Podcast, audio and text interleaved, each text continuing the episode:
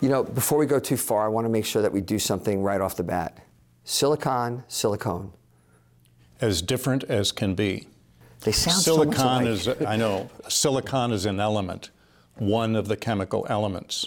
If you mix it with oxygen, you've got silicon dioxide, which is everyday sand, granite. Silicon dioxide is the most common compound, solid compound on the planet.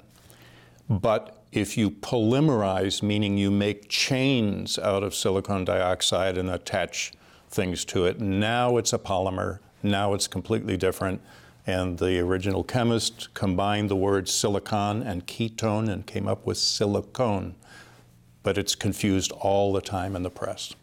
And, and, and that leads to some of the confusion that we're going to talk about along right. the way, because of this automatic belief that silicone would cause disease because silicon could.